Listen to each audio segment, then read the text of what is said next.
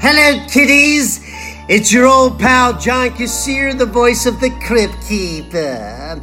And I hope you get to check out my good fiends at a decade of horror on the PSVG Podcast Network.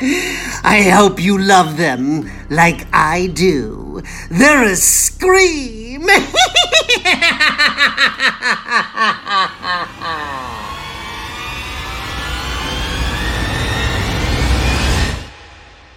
They're coming to get you, Barbara. Greetings, ghouls and ghosts. My name is Donnie, and thank you for tuning in to PSVG's A Decade of Horror, the latest podcast on the PSVG network where we relive a specific year that was in the scary movie industry. As I said, my name is Donnie Reese, and I am joined here by the Scream team, Josh and Lucas. What's going on, fellas? Greetings. Nice. Yeah, I, I got nothing. It's about as creepy as I get.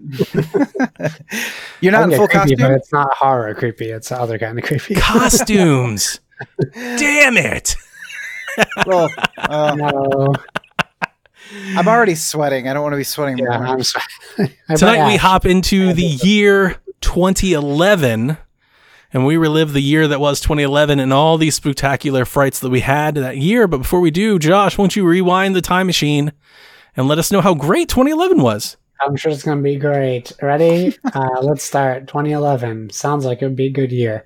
Harry Potter and the Deathly Hallows Part Two is number one overall on the top of the movie charts. I've never the seen a Harry Potter film, nor have I ever read a book. Well, you should see them. They're very good, So I'm told. in my opinion. Uh, we just did a rewatch uh, in 4K, all of the films. Wow. Uh, the only one that doesn't hold up is the first one, CG wise. That. Uh, Adele is rolling in the deep at the top of the Billboard charts. that girl is on fire. Yeah. Uh, Packers won the Super Bowl that year. Ugh, Cardinals won the World Series. The Mavericks won the NBA championship. I And remember that. my Boston Bruins won the Stanley Cup. And is that the Mavericks didn't just win the championship; they beat the Heat. They beat the three-peat Heat, the the Miami Juggernaut. Jason Terry splashed like a half-court shot in LeBron James's face. I was cheering like crazy for them to lose. I was. I remember that. Cavs for Mavs. Never forget that. Cavs for Mavs. hmm That was a popular hashtag back then. Uh, us Cleveland folk are quite jaded. We hold a grudge. we have beat LA. That's our clever uh, hashtag up here.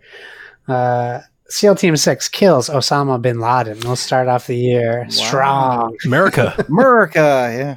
Uh, Space Shuttle Endeavour makes its last mission to space and it signals the end of the space race, or at least the Space Shuttle program for the US until recently.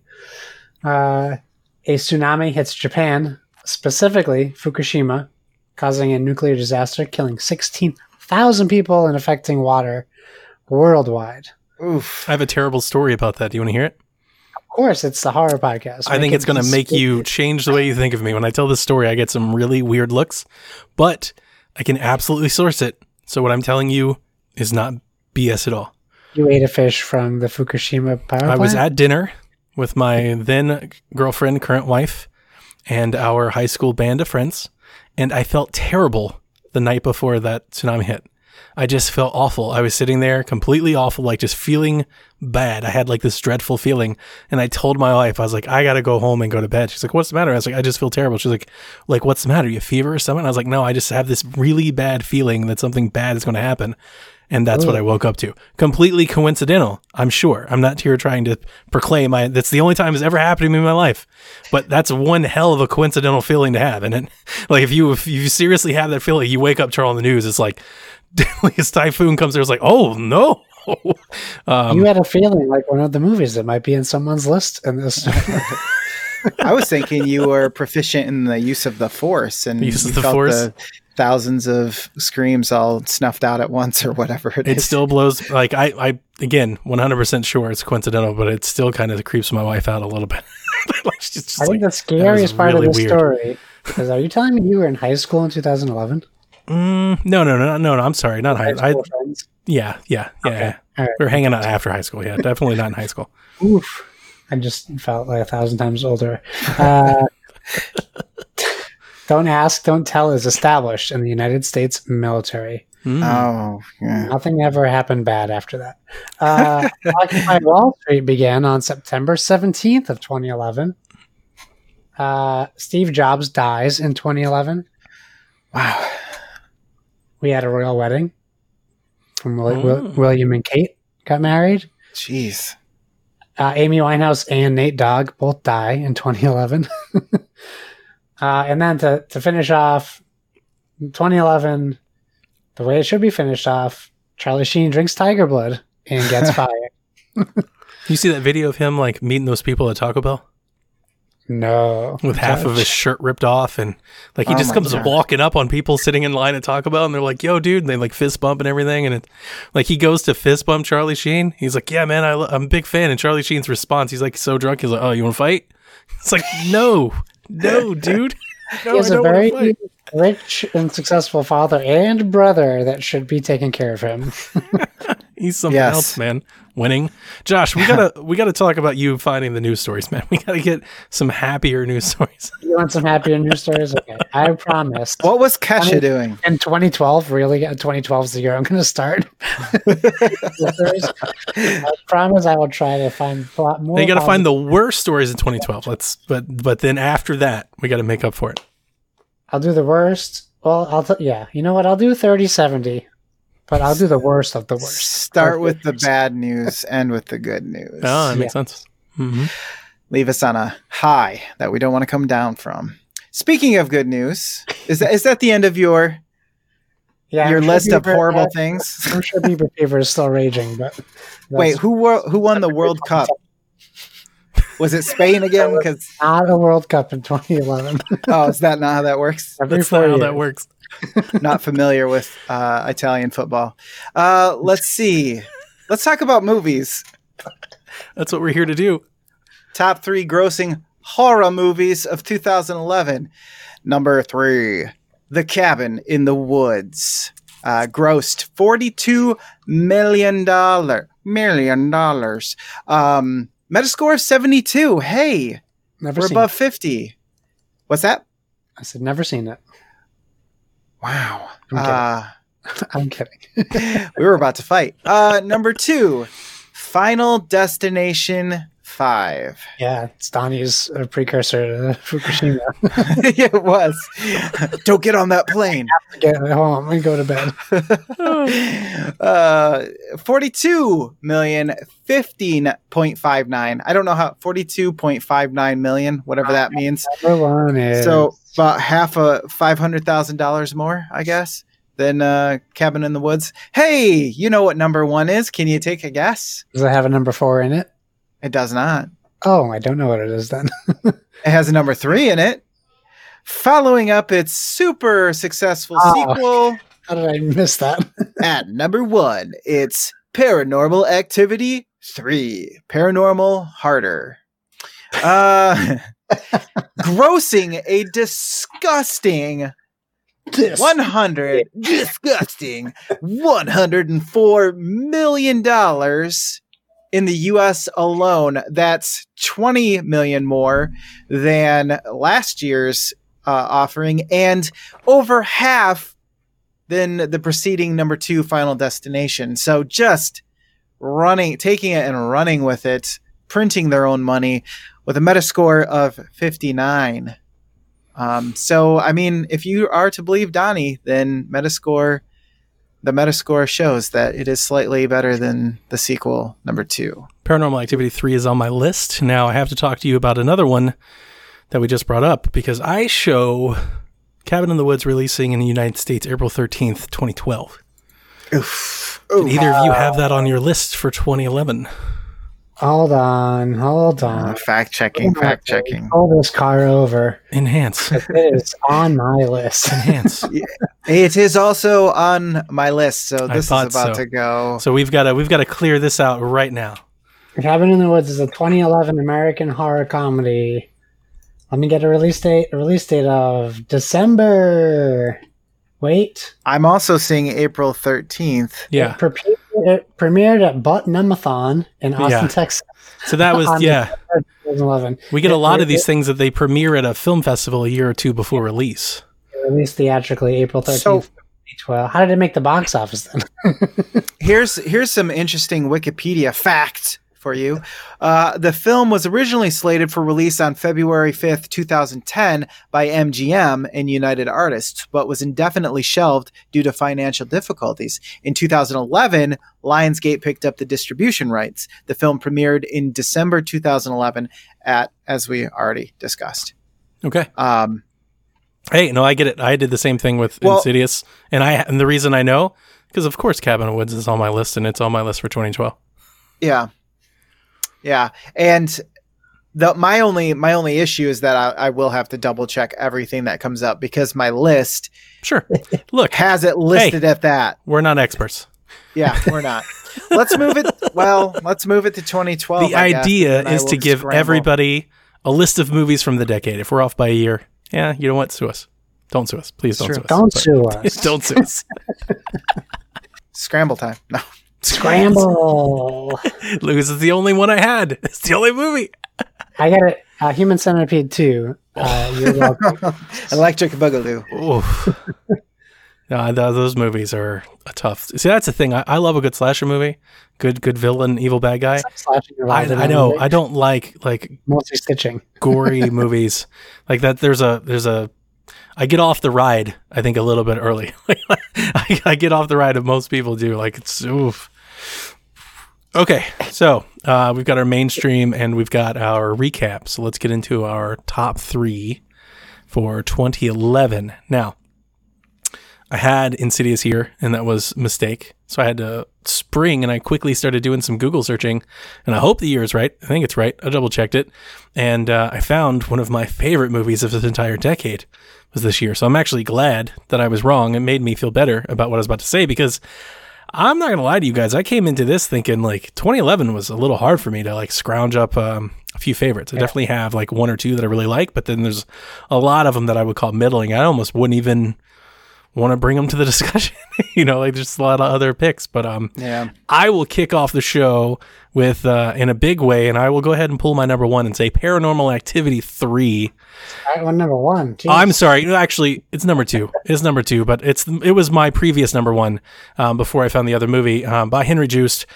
This is my favorite paranormal activity. It is the origin story when she was a little girl. It features her invisible friend Toby the demon and all of the special effects that they do with Toby to include the trailer shot where the little girl is picked up by her hair in midair and looks like a troll doll um, that never gets old. All of the background and lore that they add to the original found footage film in this one just was right down my alley. That's what I really like to get into when I sit down and watch a horror movie. I love movies that take the time to explain things, and uh, this one does with the whole witches covenant and the symbols, and you know her her dad's trying to find everything. And I love one of the things that I love about Paranormal Activity just as a series is the whole they really and I don't think they. Mm, you guys correct me on this.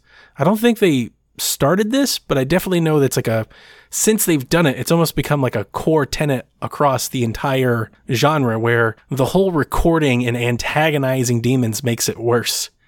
Yeah. Like I don't I don't know if they started that because I feel like I've probably seen something that did that before. Well, definitely Poltergeist. Yeah, yeah, exactly. That's a good one. I should have thought of that one. Um, but like they really hammer that concept in, right? Like it always gets worse. Every step you take to go further, it makes it worse. It make it worse. Makes it worse. And this one is no different. And I love like the old, um, the old cameras and like they have the the babysitter comes over and they go to grandma's house and just all of it. Like there's just this whole little universe they build around the first movie. One of the things I loved about the first movie, obviously the special effects are kind of why you watch a paranormal activity. But remember, we talked about it in our last episode. Paranormal activity was such a huge hit because it was so simple. It was so indie. And Yeah. um in the third one, I felt like they took this success, but then they gave it nuance and detail and they gave it meaning that it never had. I don't think the first one ever had that. You had very just a couple sentences with her and her sister and a picture, but you didn't really know. And this movie gave you all the know. So it's honestly I love this movie for what it is with the little girls. I think the invisible friend thing is terrifying. Um, I love the little kid. She's like, I have this invisible friend. He hurts me. What parent would ever Uh, you know, like uh, well, the story it reminds me of uh, to make it real is our son uh, Jack, when he was like four, came and told us that there was a bird in his room. And we thought he was making it up and jumping around.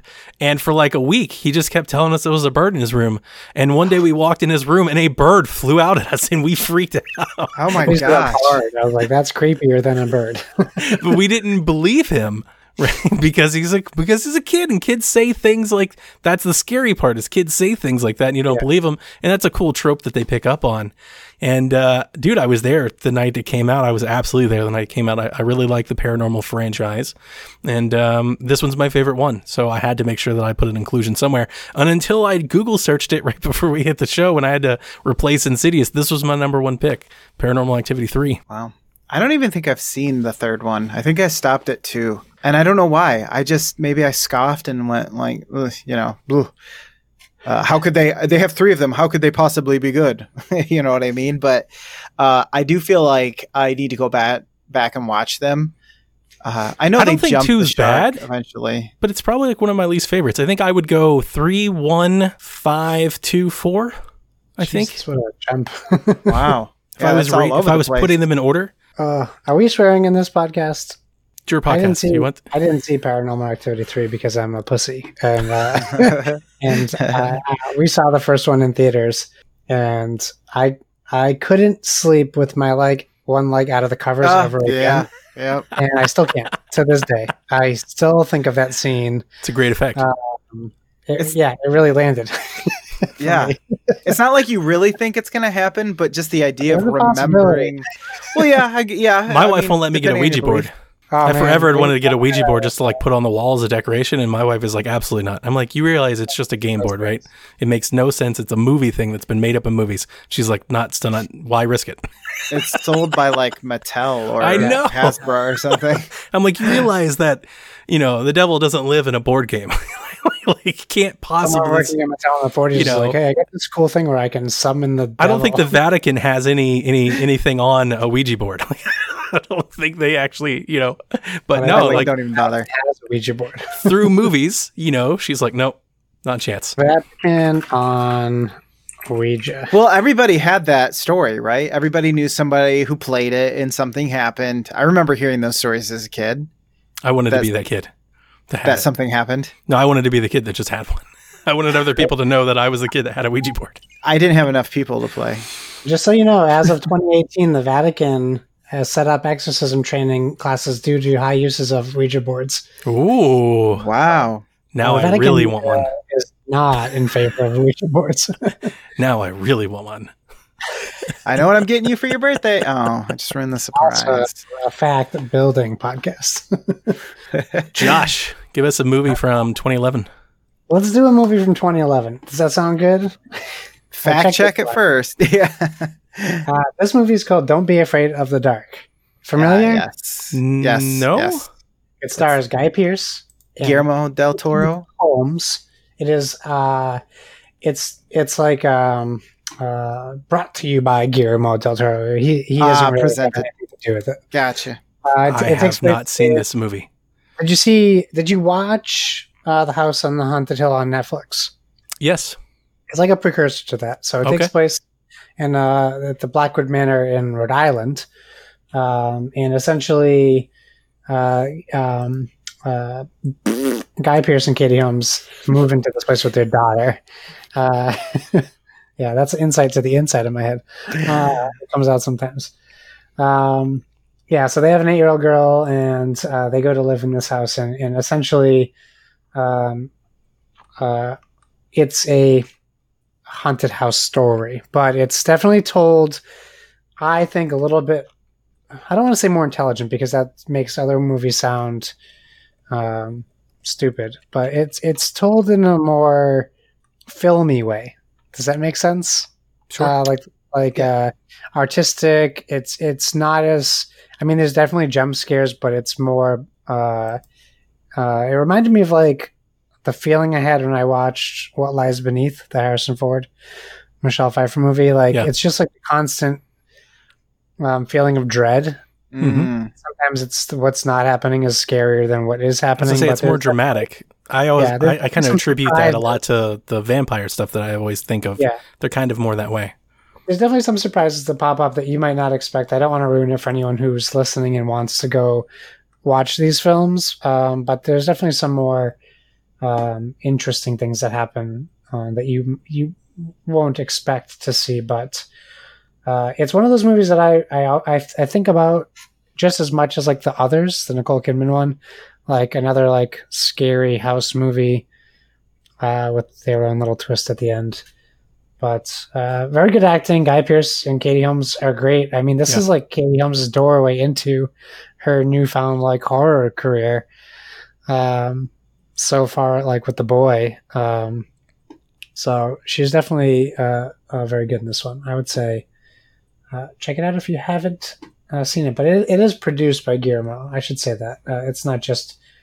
Uh, oh, may you know what, Lucas? Maybe I'm wrong. It looks like he's uh, he has a writer credit on this too.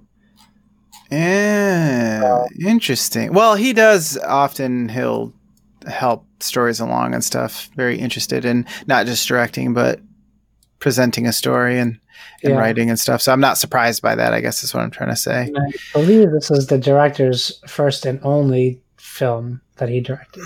I'm trying to remember if I've seen this, and I want to ask you questions, but I don't want to ruin it for anybody who hasn't seen it because I'm trying to remember what the the the forces were.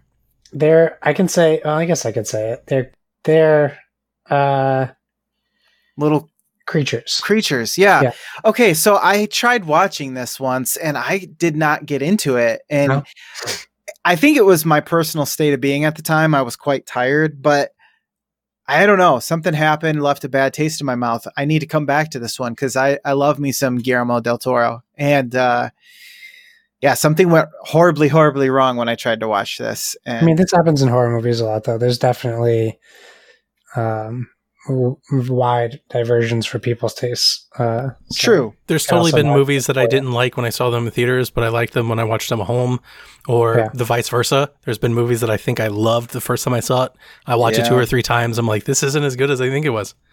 Yeah. Okay. Maybe that doesn't make me feel so bad, but I am willing to give it another try. Cool. Um, for me, and oh man, I feel like I'm about to get a, a lot of crap for this, but we'll see. Yeah, let's do it. My number three, and I added this because uh, I don't know. I don't know. Well, let's just get into it. Hobo with a shotgun. This is another one I've never seen. But this as a horror movie? really? I, I'm Now, loving see- this episode. This is listeners. I am listening right along with you as I am marking down homework to watch later. Nice. Now, n- okay, this is not a traditional horror movie in the sense that uh, it might not be scary per se, but it definitely has the gore, the the idea of somebody going on a rampage, like from from that perspective. Yes, but it's not going to scare you. So that's probably why I felt like I would get some crap for it if you guys were familiar with it. So basically, the title is what happens. it's a hobo with a shotgun. Uh, it has the type of feel of um, sort of like it has a grindhouse feel. So this movie got made because it was a joke grindhouse trailer for uh, another movie, and I don't remember what that movie necessarily was. Um, but yeah, it has that grindhouse feel. It reminds me of RoboCop in a way, um, because if you remember, there is a lot of uh, gore, I guess, if you a lot of violence in those types of movies where people get shot and the blood packs are like exploding, like you're waiting for arms to get shot off with just a little pistol or whatever. But it has so much, if I remember correctly, it has so much um, aesthetic and it definitely is style over substance and just very. I don't know. Eh, Like it goes in one direction and it just plows in that direction. Just you goes know? for it's it. Like just goes for it in that in that way. And for that, I give it props because you know sometimes you get the diluted vision of what somebody intended to make after it's gone through a studio and other you know the 100 person crew and everything but this i feel like is is definitely a distilled um, vision. It has Rutger Rutger Hauer in it, Mm. um, directed by Jason Eisener. Um, and I feel like I should know. Let's see, known for uh, VHS two, so he probably did uh, a uh, short in that. Death Note, which is more recent. the Netflix one? ABC. What's that? Yeah, the, the Netflix, yeah, live action remake. Um, so not exactly the most um, prolific director ever, but uh, yeah, I don't know. Clearly, it left it left some kind of impression with me, and that's why I put it at number three. Okay. I put it on my list. I, you've seen my list. I have a little Excel document where I keep all the movies that I want to watch, the movies that I want to buy, the TV shows, the release dates. So I just put it on the list. I will definitely give it a watch. I hope you don't hate me. Did you guys? Uh, I never actually touched back. Did you? Did you guys have an easy time finding your top three from 2011, or did you feel like you had to dig a little bit more? no digging. I definitely feel like this is Yeah, my so did weakest I. list, I or will get- be. I had, uh, you know, I just had to bump up my four to number three because of Cabin in the Woods. Yeah. yeah, Yeah. yeah, exactly. Um, my number three, and I actually think it's one of the better movies that I've watched. And it's interesting because I also bring one that I definitely think it's a horror movie, but it doesn't necessarily count. It's definitely more of that more dramatic psychological thriller type, and that is, excuse me, we need to talk about Kevin, starring Tilda Swinton and John C. Reilly, which I did not expect to get a credit on our show at any Hmm. point in time. Have you guys seen this movie? uh, no, but I didn't realize I'm writing up from my list that it would be in this genre. It has been nominated for tons of awards. And It was nominated for a Golden Globe. I think Tilda Swinton won um, Best Actress movie. Is one of my special notes that I wrote about it. It is uh, directed by Lynne Ramsay. Um, she also directed You Were Never Here with uh, Joaquin Phoenix. And um, this movie is powerful. It's really good. Um, I definitely wanted to give it credit. It's not necessarily like a Donnie type of movie. This is actually one that I also think of like I pulled from my wife. She was really into it. It pulls from The Omen in the sense that um, Tilda Swinton plays the mom who has a child who is disconnected. He's detached. He's not affectionate. He's not doing childlike things. And she sees it from a very young age. And she tries to tell her husband, but her husband doesn't listen to her. And she tries to tell the doctor, and the doctor doesn't listen to her. And the thing about this movie is constantly going back and forth, back and forth from like present day to the past, present day to the past. It does it often. And, um, you see um, this Kevin. Um, he was I forget the name of the actor. He's also in Perks of a Wallflower. I do remember that because I like that movie quite a bit. And um, but the son, as he grows up, he becomes more and more manipulative and more and more sinister. And he kind of manipulates his mom and, and finds things to hold over her. And um, he does evil things like he kills animals, um, like his sister's guinea pig, and uh, he learns to um, he learns archery from his dad, and his mom and dad eventually get a divorce, and then ultimately the the movie kind of crescendos with what you realize is that um, Kevin locks the kids at his school in a gymnasium, and he shoots them with arrows, and it's kind of a play on a school shooting, and I definitely think it Oh, It Ezra hits- Miller. it Yeah. hits in a year of 2011 where we were Columbine and um, I'm not sure if Sandy Hook was at this point yet. I don't think so, but you know, definitely all of the stuff. This has definitely been an occurrence, and to be honest with you, it's I think it's kind of amazing that more horror movies haven't gone that route. Um, because I think horror movies definitely dip a toe kind of and push the limit on what's considered taboo and whatnot. I think the movie may probably have gotten more run if it was actual school shooting versus like a bow. Um, but he kills multiple people and it's kind of as you do this back and forth with the time, um, with the time jump, the time skip, you see his mom having to deal with the people in the town of her son having been this way. And then it ends with them in a prison together. And that's basically the plot of the movie. So sorry for spoilers, but trust me when I tell you, I didn't, you knowing doesn't spoil what's to be seen. It's a gripping thriller and um, it's definitely horrific. And like I said, it definitely kind of plays on the omen. I think it's one of the best acting jobs I've seen in a horror movie. And um, it's on my shelf for sure. I think it's a must own. And if you guys have never seen it, it's, it's a good one. I remember this getting. It doesn't seem like it was that long ago. After because I when you said this, I thought that that came out in 2011 because I feel like two or three, four years ago, this was getting a lot of buzz for being on Netflix or something like that. Like it had just come out. You know, it felt to me like it was a Netflix original or something because I remember people talking about it. And maybe it was because it didn't get enough attention when it first came out, even though you just talked about all the accolades and everything. And the book that it's based on was also uh, mentioned when I was looking into it. I'm so I'm surprised I haven't watched it, but I meant to. But for some reason, I didn't think this was from 2011. So I have it on my listed list for now. October 2011 for a U.S. release, and I now must say, as I've, I've been feverishly doing double duty and uh, looking up my what was my number one, what was my number one has a release for 2013, so it's no longer my number one. So my number one for Oh. this year is Paranormal Activity 3. Gotcha. See this? I mean, not anybody can just hop up here and do a podcast about horror movies. You get there's a lot of work that goes into it. The years are tough. Like I, I, when we set off to do this, we wanted to pick, you know, a format that would keep us honest and keep us condensed. And it's difficult because you're right. If you just go to IMBD or Rotten Tomatoes or a quick Google search, you don't necessarily know what the date that they're talking about is. Is it the unveiling? Movies unveil two or three years before they actually come Yeah. out, and we want to go by. movies. We want to go by the year that we actually could have seen it. Like we were in the theater and we saw it, you know, not the time it came out. We don't go, at least I don't know if you guys, I don't go to the Cannes Film Festival. I'm not at the No. Toronto Film Festival. so I don't know, you know, maybe Josh or worldwide. I, I don't know. I have been to one locally and I worked it and I haven't been back since. So if that tells you anything, I don't find them to be a very fun scene, just as a side note, because you're there to watch a bunch of stuff that you don't know what you're going to see.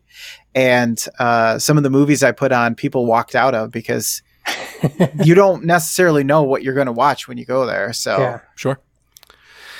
Um, so it's back to you, Josh, but I'm going to go ahead and say this. The only other movie that I had down, at least when my initial research, was The Rite with Anthony Hopkins, which my wife Yeah. liked. Um, I don't have a whole lot of things to say about it, so I'll just go ahead and get it out of the way now. And just, it was on my list, um, but it would not be one that I would recommend. So I'm interested to hear if you guys have other ones that I just missed. Um, but again, yeah, the 2011 was hard for me. I went digging for this one. Well, I'm going to be under some scrutiny for the, my next two, so we'll see how this works out.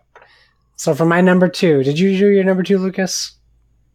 Uh, no, I've only done three. Okay.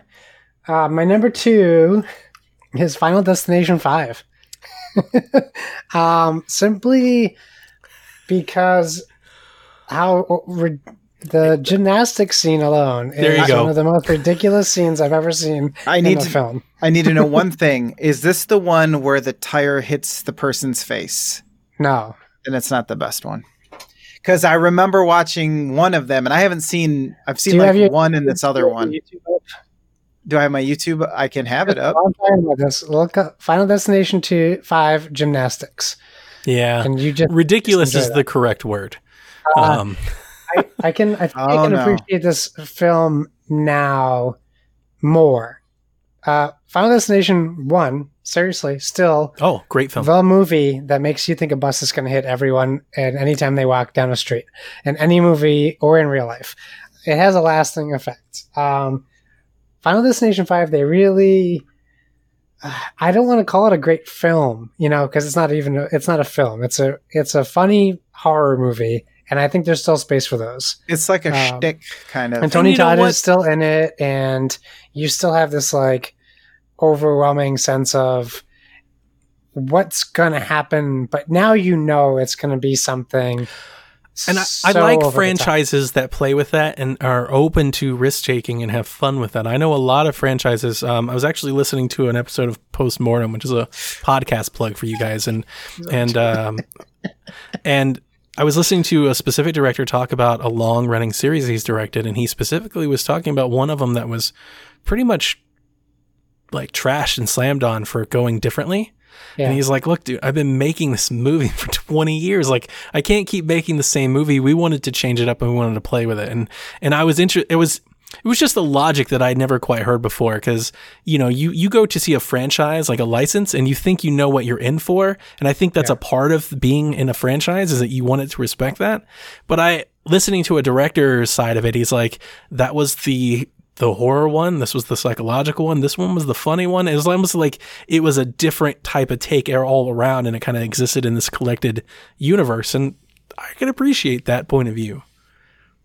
Yeah. Go, Lucas. So I'm, No, I I'm being taken on a, a adventure here of just like, is it going to happen yet? Is it going to happen? I'm watching four minutes of gymnastics here with like near misses.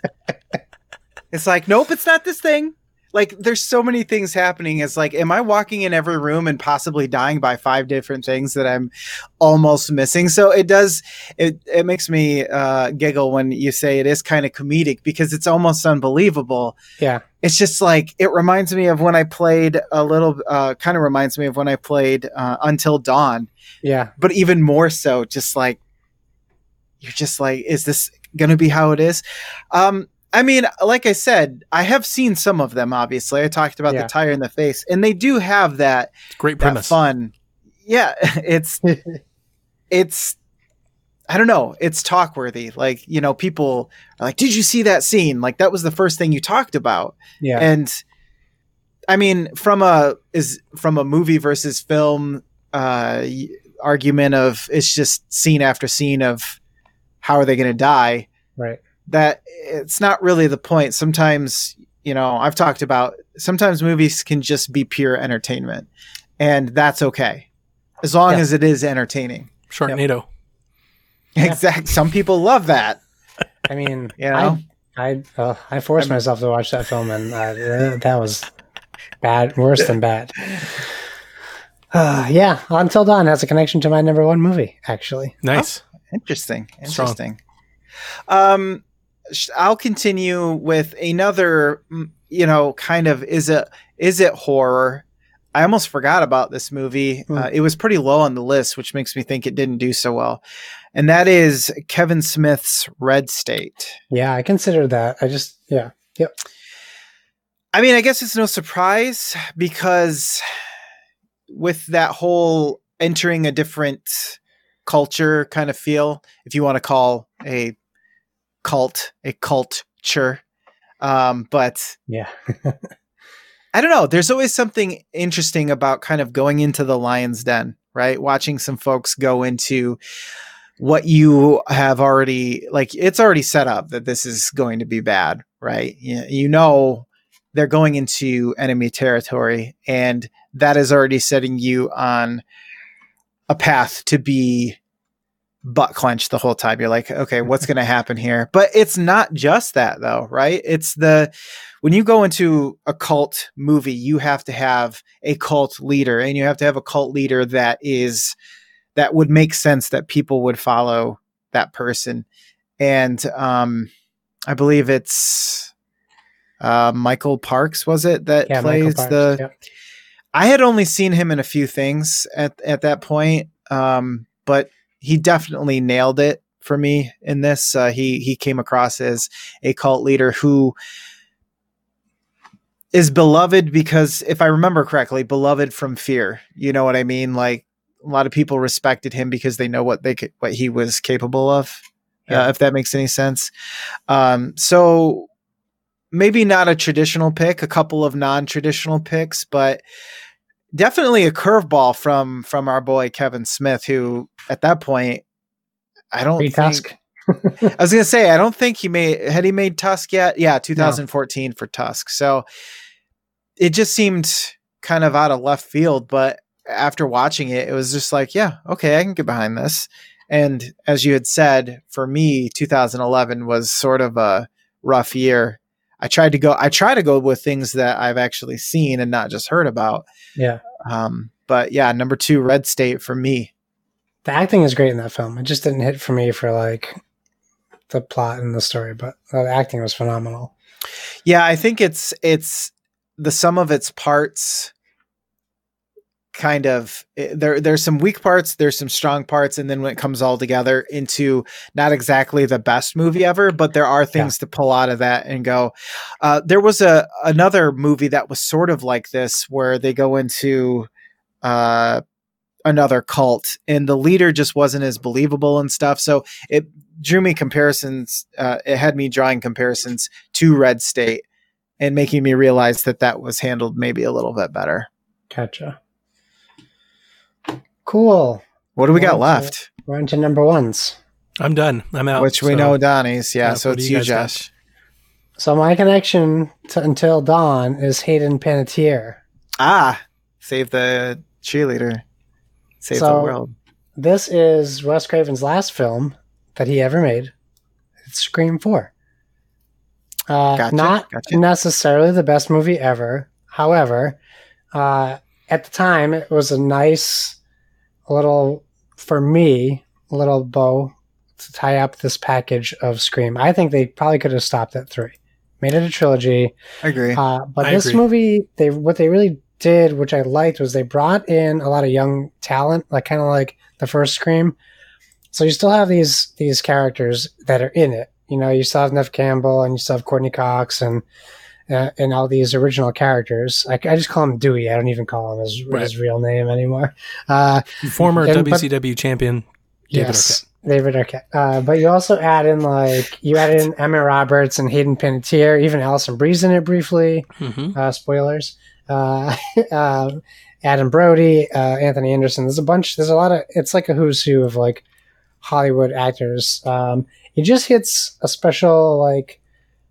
It might be uh, so high for me because I, I just I f- I'm very fond of it for the for like memories and like the time of like when it came out.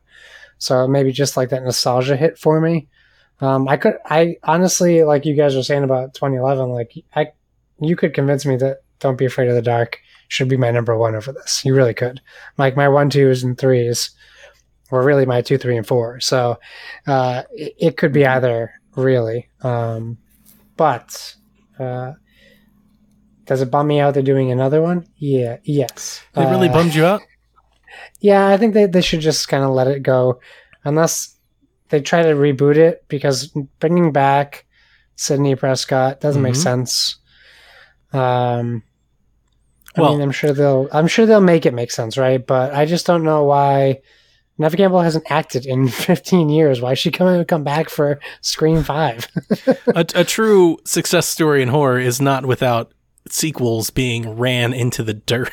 yeah, Every good franchise gets them. Uh, Paranormal is not, you know, like is not No, out of that park either. Um, I'm actually excited for the new one, but I think it's just it's been so long that I think I'm somewhat nostalgic for it. Scream Yeah. is uh, a huge franchise, and I think in a lot of ways, not that it ever had to be, but in a lot of ways, validates and proves Wes Craven's brilliance and the fact Sure, that he could sure. come from something so iconic and yet make another one and do it again. That said, Scream Four is probably my least favorite Scream. well, so it's Yeah. interesting because to me, Scream has always been sort of about the meta of horror. it's exactly right? all meta. Yeah, So, what are you going to go to unless you reboot it and just say none of the other ones happened or, or what have you? and Scream itself is basically a it's it's its own horror genre. And I often bring it up before, like New Nightmare did the same thing. Like New Nightmare was Scream before Scream, just not as good as Scream. Um, but Wes Craven definitely he created all the tropes people made fun of, and then he created all the movies that that that benefited from the people the jokes that people made fun of um, Yeah. in very clever ways. Um, but since he's done it since Scream, so many movies have done it, and I would argue have done it much better um, in a lot of ways. Not not like the original Scream. I'm not trying to put down the franchise. The original Scream was amazing, fantastic. Um, But Scream Four, like in this decade, a lot of movies did it better than Scream Four did. Yeah. Yeah, I mean, uh, there's still a lot for it with like tongue in cheek, and like it's like, you know, it's like Cabin in the Woods, except not as good. Not Uh, nearly as good, right? That's, but, uh, when I know- keep saying it, I'm trying to stop myself from saying it, but it's like right, Cabin in the Woods crushes this movie. it really does. but it also led the way for it at the same time, so I, I think that's still important. But um, I still enjoy this movie. In fact, um, I'll probably rewatch this stream Scream movies because it's been a long time since I've seen them. got the uh, got the Blu-ray coll- collection. I've got the collection of Screen and the collection of Final Destination. Nice. And uh, as dumb might be harsh to any fan out there that really loves Final Destination, but I kind of just did, Final Destination is just comfort food. And It is just yeah, like dumb is the- okay. It's not. it is a great movie to just throw on and watch when you Yeah. really don't want to try hard, you know. And it's just a lot of, like you said, just pure entertainment. Just take it for what it is. It's a bit of a goof. Yeah, It's a goof. uh, man, I really feel like we're just petering out on these picks. Man, 2011 might be the weakest the worst year year of the horror. decade. So I'm looking at um because I keeping diligent notes, and I'm I'm and I'm sure all of us are. I'm sure you guys are too. But I've been going off of what I think are U.S. release dates. My 2013 is packed. There's like four movies I don't want to Oh, leave no. off the list in Yeah. 2013. I've got like Well- eight or ten options. In 2011, man, I was scraping. Like, uh, I think we need to talk about Kevin is an amazing film. I think it deserves to be watched. But Paranormal Activity 3, to be honest, would be the only one I would put up for contention for at least my pick for movie of the year. Well, where are we at, Lucas? What's your Well. I said we were off off uh, pod. We might be talking about that and made a big old hint. So let me drop it now. Fright Night, the reboots. Now, yeah. Here's the thing. Uh, I don't even remember if I've seen the original Fright Night or if I just decided to start here.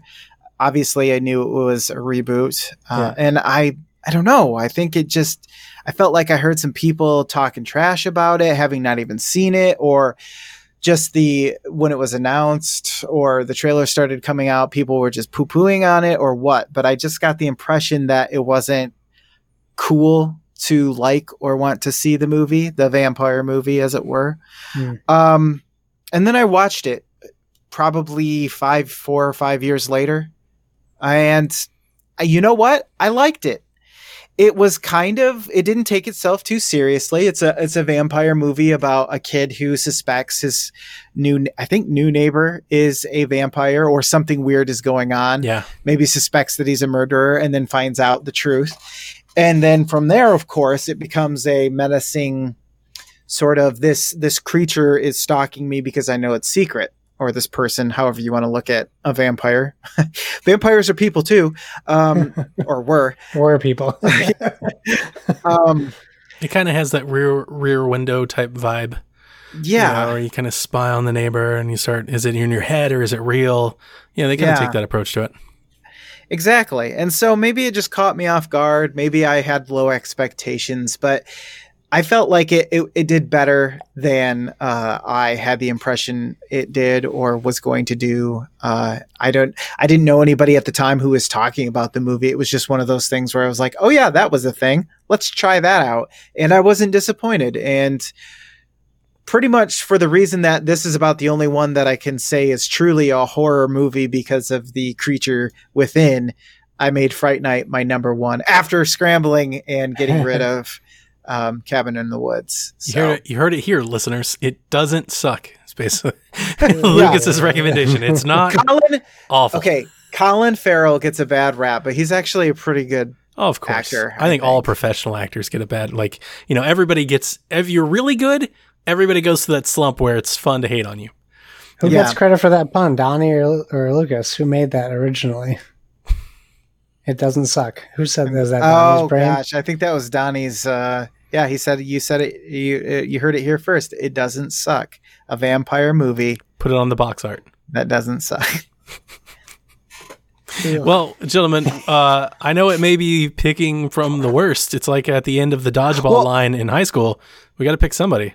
Can we just say? Let me just tell you really quick the other movies that we either forgot about yeah. or uh, you know it was contending against.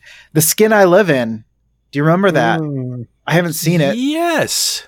I think. It was about a um, uh, Oh yeah. what do you call Yep. it? Uh, It's that creepy surgeon. movie. Banderas. Yeah, yes. Yeah, surgeon. yeah, yeah, yeah. Okay. He was the plastic surgeon, and uh, I don't know, something crazy happened and scary. Uh, yeah, so that was one of them. I think that's on my list because apparently it was decent. Uh, you're next.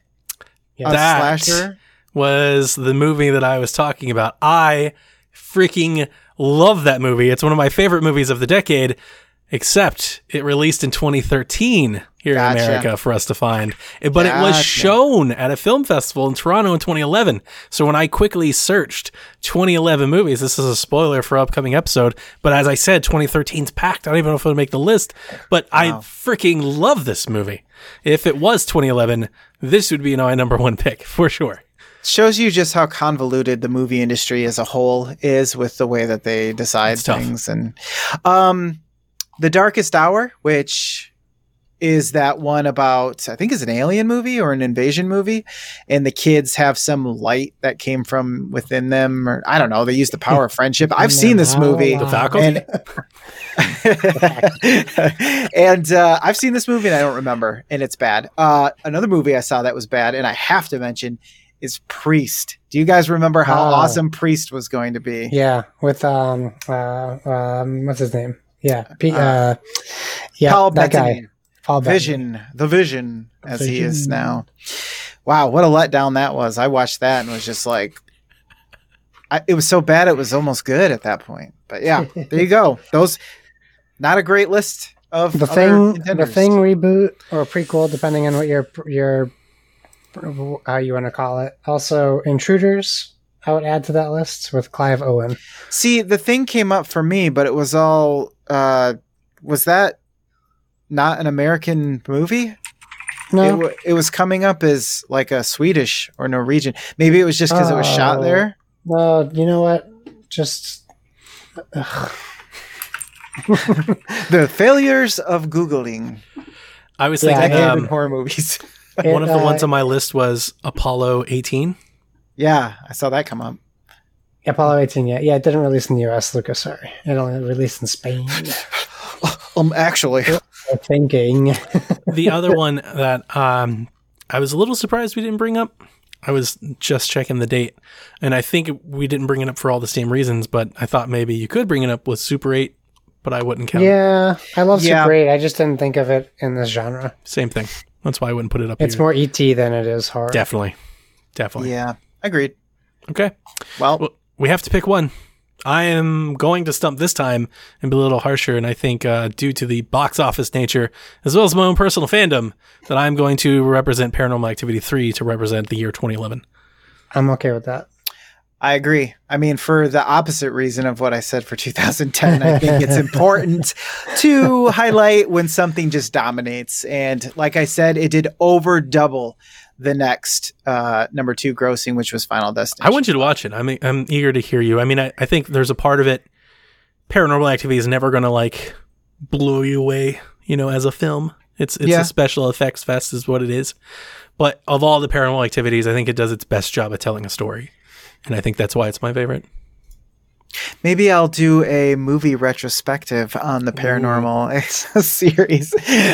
It gets a little wonky at the end, but is that um? And I know we three have talked about it, but the listeners of the show maybe have heard us talk about it before. That's actually something I don't really hold that many horror movies like ill will to. I feel like most horror movies get a little wonky at the end. Like it's, it's sometimes it's hard to get out of it. Like you kind of write yourself into a corner and it's hard to like find a close. I respect the horror movies that I think do. Like when you do have an awesome ending, I think it Yeah. definitely like excites me a little bit more. But the majority of the time, I expect the ending to just kind of fizzle. I think it depends for me because yes, I will appreciate uh, a, a a sharp left turn, if you will, but it's got to be set up pretty well. And if it's my if it's my bad and I just wasn't paying attention, and then go back and say, oh, they just pointed to this the whole time, and I'm dumb and didn't see it. That's one thing, and I can appreciate that. If it's just a complete out of nowhere it's aliens or, or something without setting it up, then I get a little bit like, well, that does feel like somebody's just like, I don't know where to go from here. So I feel like aliens. that's more often the case than not. like with horror movies, they're just like, Yeah. well, how do we get out of here? exactly, exactly. Uh, Um, unless you just kill everybody. I mean, there's always that ending. That ending never gets old. Just everybody dies in the end. That's how all true horror movies should go. John died at the end. That's it. So I've been John told. dies at the end. Okay, that'll do it for us in 2011. Horror freaks. I hope you enjoyed it. It can Um, only get better from here. That's true. I know, and it does. 2012 and 2013 get going. Banging episodes. Looking forward to you as you keep going. And we hope you're enjoying a decade of horror. We'll see you in 2012. But until then, this is the end, friends.